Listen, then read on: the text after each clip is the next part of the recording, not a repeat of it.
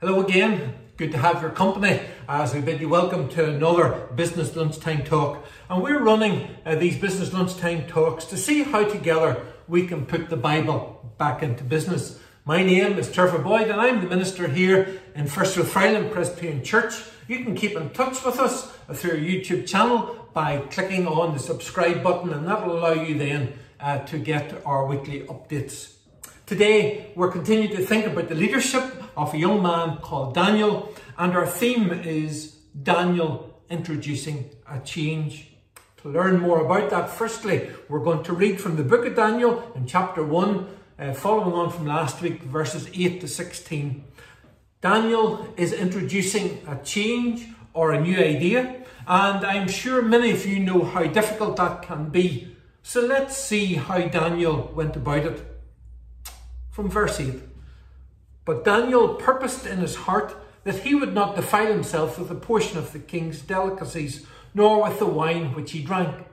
Therefore he requested of the chief of the eunuchs that he might not defile himself. Now God had brought Daniel into the favour and goodwill of the chief of the eunuchs, and the chief of the eunuchs said to Daniel, I fear my lord the king, who has appointed your food and drink. For why should he see your faces looking worse than the young men who are your age? Then you will endanger my head before the king.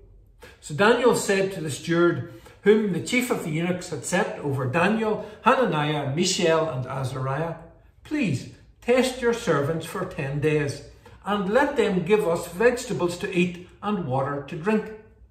Then let our appearances be examined before you, and the appearance of the young men who eat the portion of the king's delicacies. And as you see fit, so deal with your servants. So he consented with them in this matter and tested them ten days. And at the end of ten days, their features appeared better and fatter in flesh than all the young men who ate the portion of the king's delicacies. Thus the steward took away their portion of delicacies and the wine that they were to drink and give them vegetables. And we finish there at verse 16. Now, evidence suggests that none of us like change, and as individuals, some cope with change better than others when companies change things, it has to be done in a measured way to get both employees and customers to adapt to that change in a positive way. Today, we're focusing on how Daniel persuaded the person in authority to change the system. Now, some of you, depending on your experiences, you may well say, well, Daniel was a glutton for punishment. Why didn't he leave well enough alone? The system was that uh, Daniel and his friends were to be served food from the king's table, and Daniel, on their behalf, objected. These four, Daniel, Shadrach, Meshach, and Abednego, they were part, as you remember, of a larger group of captives. But these four had become a subgroup on their own, with Daniel as their leader. He was the one who spoke on their behalf. He was the one who spoke to the person in charge of them. Remember that these are young men, most likely in their late teenage years, probably around 18, 19, heading for 20. They're captives, they're far from home. And Daniel becomes the model of a secure leader. He was the one who steps up to the plate, and he was the one that we will see led in various ways for 60 years. Daniel was by no means an insecure leader. He developed and matured over time, but he was secure. On the other hand, we come across insecure leaders, and insecure leaders are those leaders who lead out of worry and ambition. They're always looking around the corner, always looking over their shoulder to see what's happening. They tend to be a bit more skeptical. They feel the need to promote themselves rather than letting their work speak for them. They're often um, impatient and they're often not willing to wait for results. They're driven by ambition so much so that they have that intent, they have that tendency to cut corners. They can in So doing, they can hurt people's feelings. They're only inclined to look out for number one. But Daniel wasn't like that. Daniel was a secure leader, and verse 8 of our reading gives us the answer. But Daniel resolved that he would not defile himself with the king's food or with the wine that he drank. So Shadrach, Meshach, and Abednego, they joined with Daniel in making this resolution. Daniel and his friends, they declined the king's food. They wanted to change the thing. They wanted to do it differently. But they went about it, you'll notice, in a respectful way. God had given Daniel favour and compassion in the sight of the official, the person who looked after them. The person that looked after them when he was approached about the change, he said, I fear my lord the king, who assigned your food and your drink. For why should he see that you were worse in condition than the youths who are of your own age? So you would endanger my head with the king. Da- Daniel was able to see where the complications lie or lay. Daniel's first request, we, we see it's first met with favour and compassion. Probably because Daniel was diplomatic. He, he used the right language, he came across in the right way. He approached it uh, with diplomacy. The king's servant naturally was resistant to any change. Why would you rock the boat? If something's working, why would you change it? The king's servant was resistant to the change,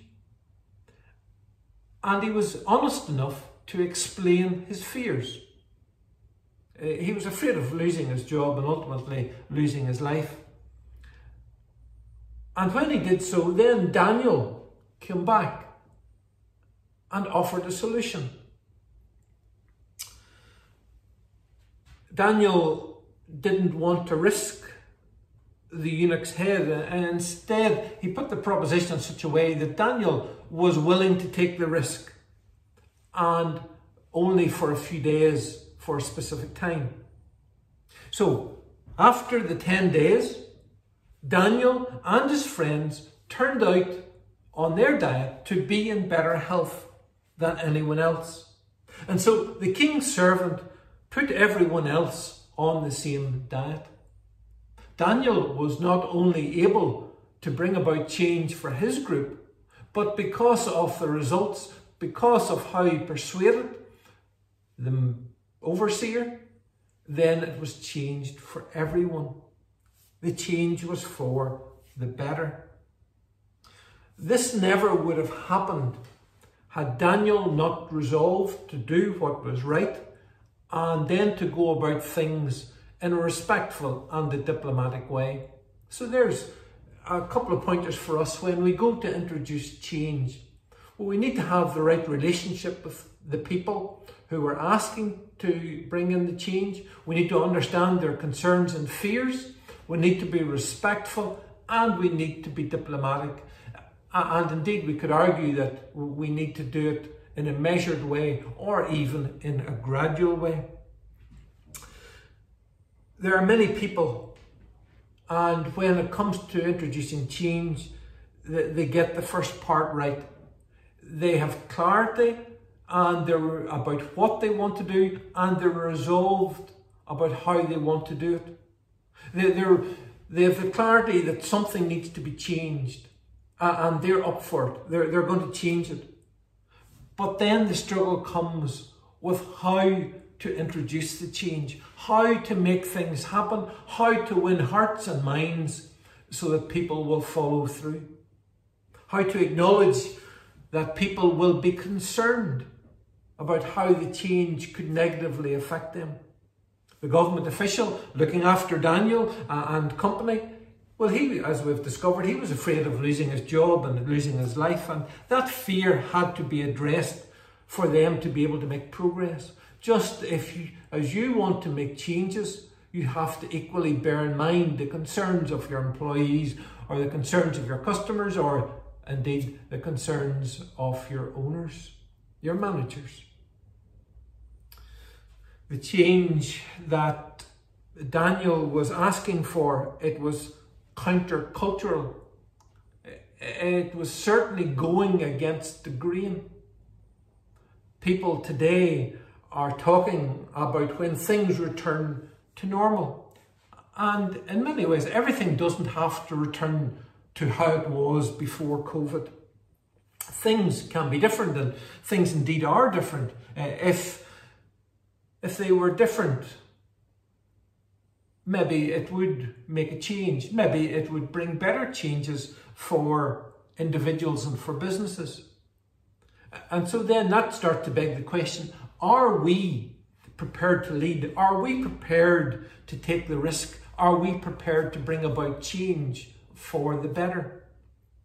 Notice the wisdom with which Daniel approaches this problem. He, he, doesn't, he doesn't go uh, on a hunger strike. He doesn't say, No, I'm not eating that food uh, and you'll have to sort it out before I eat anything else. No, he went about it in a diplomatic way. He proposed an experiment, and that's described in detail in verses 11 to 16.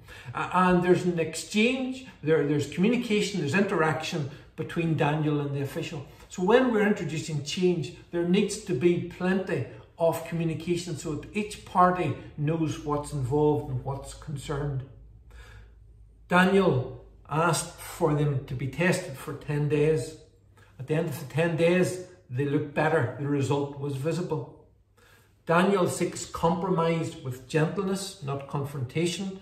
He suggested a time limited experiment so that everybody concerned knew the starting point and the finishing point. And finding compromise involves discerning the interests of each party and then finding a way to meet the needs of all as far as that is possible. So today, which changes are you brave enough to introduce into your business? Can I challenge you uh, as a minister here in First Rathfriland? Can I can I challenge you to keep Sunday as a day of rest? And we know that there are companies and shops and businesses that do keep Sunday, uh, and we're thankful for that. But can we encourage more of you to keep Sunday as a day of rest for you and your family and for your staff? Major supermarkets are currently pushing for extended Sunday opening hours in the run up to Christmas to try and make up for lost trade. Or that's their argument. As consumers, can, can I challenge myself? Can I challenge you who are consumers to change your buying habits and avoid having to shop on Sunday? because labour is typically the greatest cost for most shops. If a shop, think about this now, if a shop is able to reduce its labour costs by one seventh or 14%, would that not result in a gain for both employer and employee? Not such a bad idea, maybe. Well, Tesco, Tesco already do it on the Isle of Lewis by not opening on a Sunday. So all their customers make their purchases on six days rather than spread over seven days. So they have less labour costs. So surely that's going to have a positive impact on their profit. Something for you to think about and, and even if you want to send me a message or correspond. So thanks for spending time with us today. We'll see you the same place same time next week as we think and keep thinking about making changes for the better. Thanks for now. Bye bye.